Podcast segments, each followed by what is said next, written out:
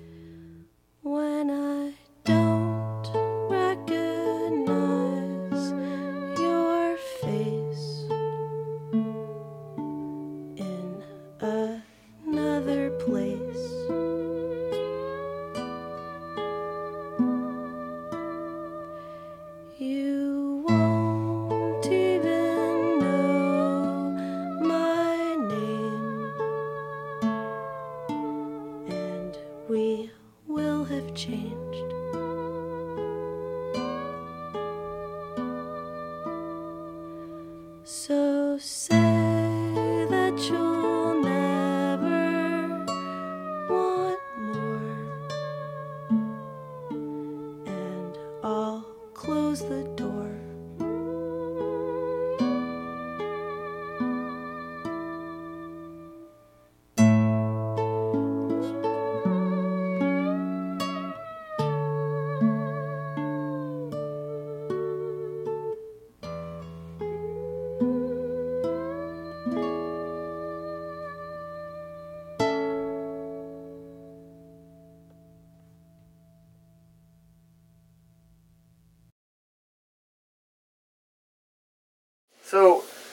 So, I'm really curious. Your guys' music is so thought through, so hmm.